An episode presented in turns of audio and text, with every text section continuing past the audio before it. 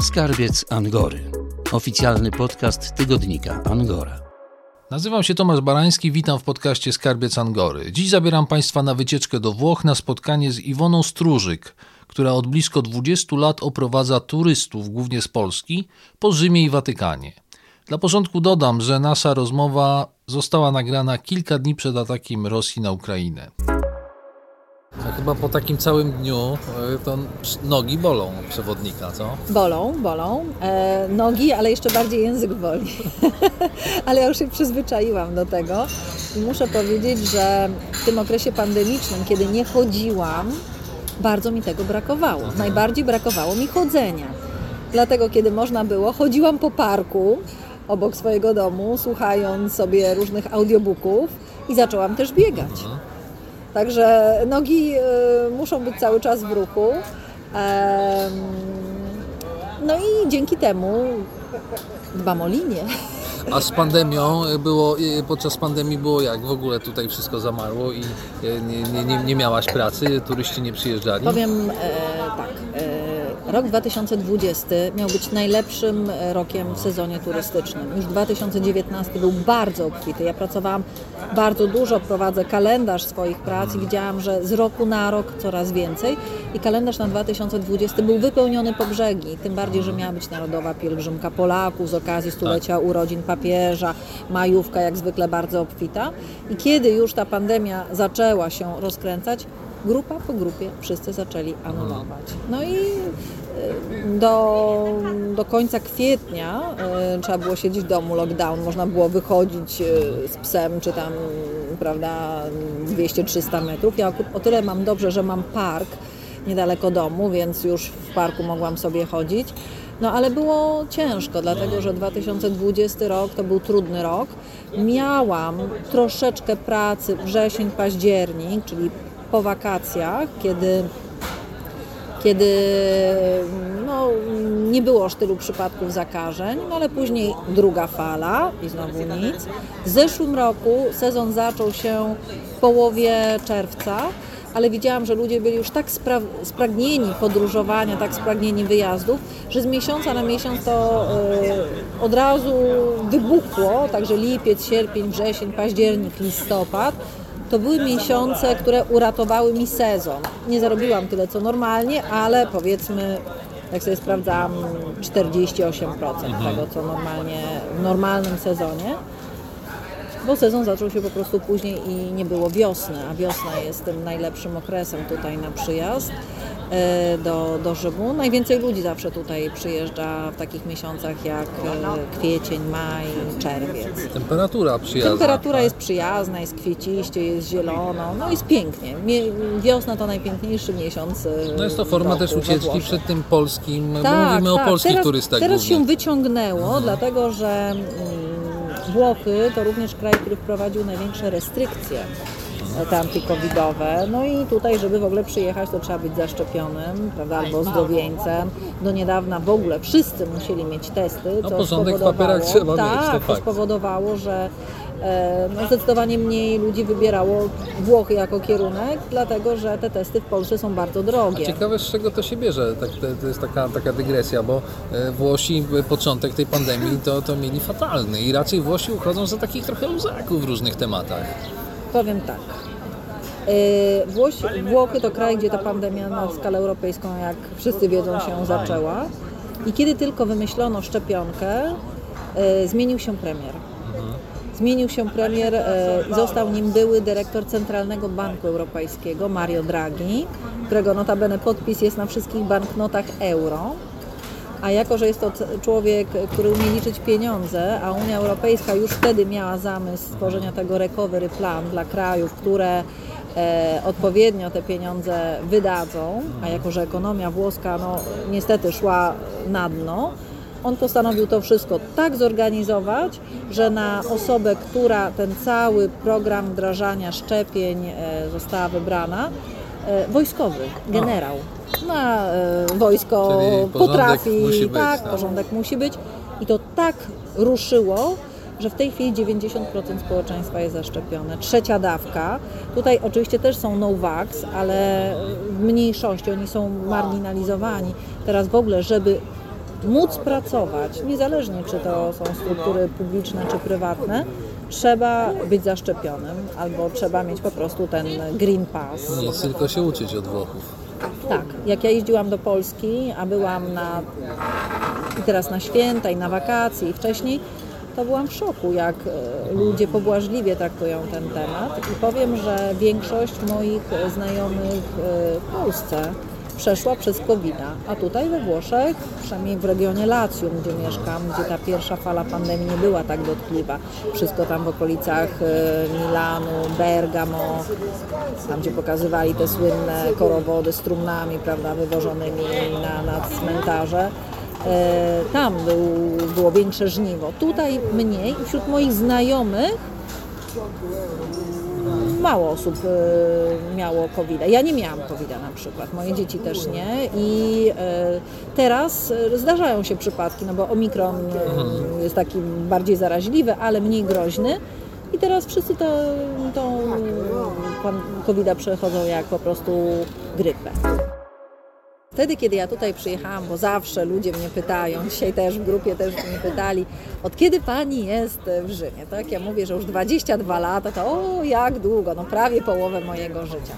Ale kiedyś ludzie przyjeżdżali tutaj albo za chlebem, albo za sercem. I o tym też mówię w tym materiale, no bo w latach 80., 90. Polacy głównie z południowej części Polski, czyli z tych terenów papieskich, przyjeżdżali tutaj za pracą i bardzo wiele osób, papież w różnych strukturach i związanych z Watykanem i tak usytuował, żeby oni mogli sobie poprawić status. Bardzo dużo tych ludzi wróciło, bo jednak w Polsce sytuacja się na tyle poprawiła, 500 plus socjal jest, że już tutaj Polaków niewielu zostało. A drugi powód, dla którego ludzie tutaj przyjeżdżali, głównie Polki, no to dlatego, że ci Włosi mają taką siłę przebicia, że po prostu poderwali polskie dziewczyny i uprowadzili do Włoch. I ja jestem właśnie taką branką, powiedzmy. A teraz jest jeszcze trzeci powód ludzie przyjeżdżają za wolnością. to jest coś nowego. Ja zwróciłam na to uwagę, że coraz częściej na grupach Polacy we Włoszech, polsko-włoski i tak dalej, na Facebooku pojawiają się pytania. No, jestem zmęczony sytuacją w Polsce, chciałbym się wyprowadzić do Włoch, bo ładny klimat. E, no i generalnie ja bym to do takiej e, grupy właśnie za wolnością, za takim poczuciem swobody. Już nie dlatego, że muszę, czy z powodów ekonomicznych, czy z powodów e, sentymentalnych, ale dlatego, że chcę, dlatego, że Włosi mi się podobają, Włochy mi się podobają, podoba mi się kraj. Ale mówisz, że nie ma zbyt wielu Polaków. Jakie są perspektywy dla, dla nas tutaj? Tak jak chyba w wielu innych miejscach, gdzie musimy zacząć od zera, od początku, prawda? Tak, ale tutaj nie przyjeżdżają ludzie, którzy zaczynają od zera. Polacy idą dokładnie tym samym szlakiem, przetartym przez Anglików, Francuzów, Belgów, Niemców. Przyjeżdżają tutaj, żeby korzystać z dobrodziejstw klimatu. Mówisz, że ponad 20 lat już tutaj e, mieszkasz i pracujesz. E, takie mam pytanie, jak przez te 20 lat zmienił się ten, e, mówiąc brzydko, rynek turyst, turystów, głównie, głównie polski? Bardzo. No bo wiadomo, był ten papież gdzieś po drodze, prawda? To był, był taki element bardzo mocny. Jakby to można prześledzić? Bardzo paru... to się zmieniło, dlatego że kiedyś przyjeżdżali tutaj głównie pielgrzymi. Polak kojarzył się z osobą biedną pielgrzymi byli widoczni, no bo mieli czapeczki, mieli chusteczki w kolorze żółtym, tak żeby się nie zgubili, nie znali języków obcych, nie mieli pieniędzy, więc zakup nawet takiej kawy czy zatrzymanie się na jakiś obiad no było mm, poza ich e, możliwościami. A później sytuacja zaczęła się zmieniać, dlatego że kiedy Polska weszła do Unii Europejskiej, to był taki pierwszy moment, kiedy już ludzie zaczęli podróżować, żeby coś zobaczyć. I wtedy już nie tylko z opiekunem, e, księdzem, e, który wszystko załatwiał, ale ludzie zaczęli też wyjeżdżać na takie wycieczki turystyczne, turystyka masowa. Wtedy większość tych polskich biur turystycznych ale, się narodziła. Ale chyba muszę wejść słowo, cały czas chyba e, ten klient pielgrzymkowy i ten przysłowiowy ksiądz to jest no, ważny odbiorca między innymi Twoich usług tutaj w Rzymie, czy usług generalnie przewodników. No bo, no bo kto jedzie do Rzymu? Bardzo często jednak ludzie związani nie, z religią. Nie. Powiem, ja to widzę też po moich e, grupach e, i kiedyś to był dominujący klient grupy pielgrzymkowe. W tej chwili nie.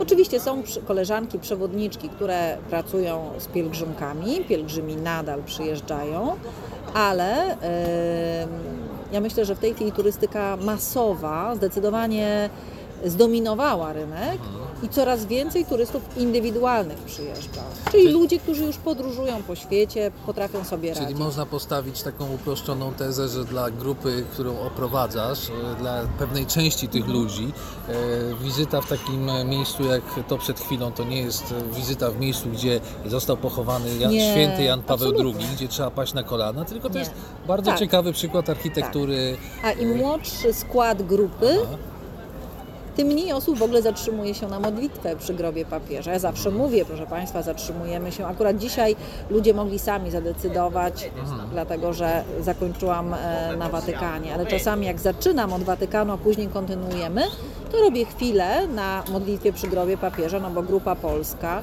E, i nie ma tak, że wszyscy idą. Znaczy powiem, e, dla mnie jest to szokujące, może dlatego, że, że już mam siwe włosy I mam też takie spostrzeżenie koloseum.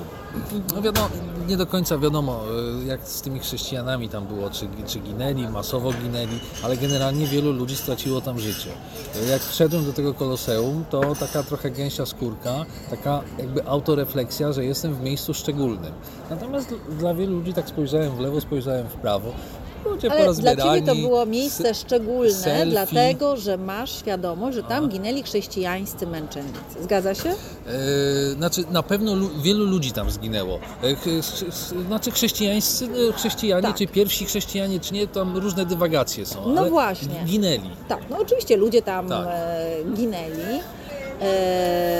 To jest w dużej mierze też mitologia taka, którą stworzył Sienkiewicz w Quo że tam chrześcijańscy męczennicy ginęli rozszarpywani przez te dzikie bestie. Tak.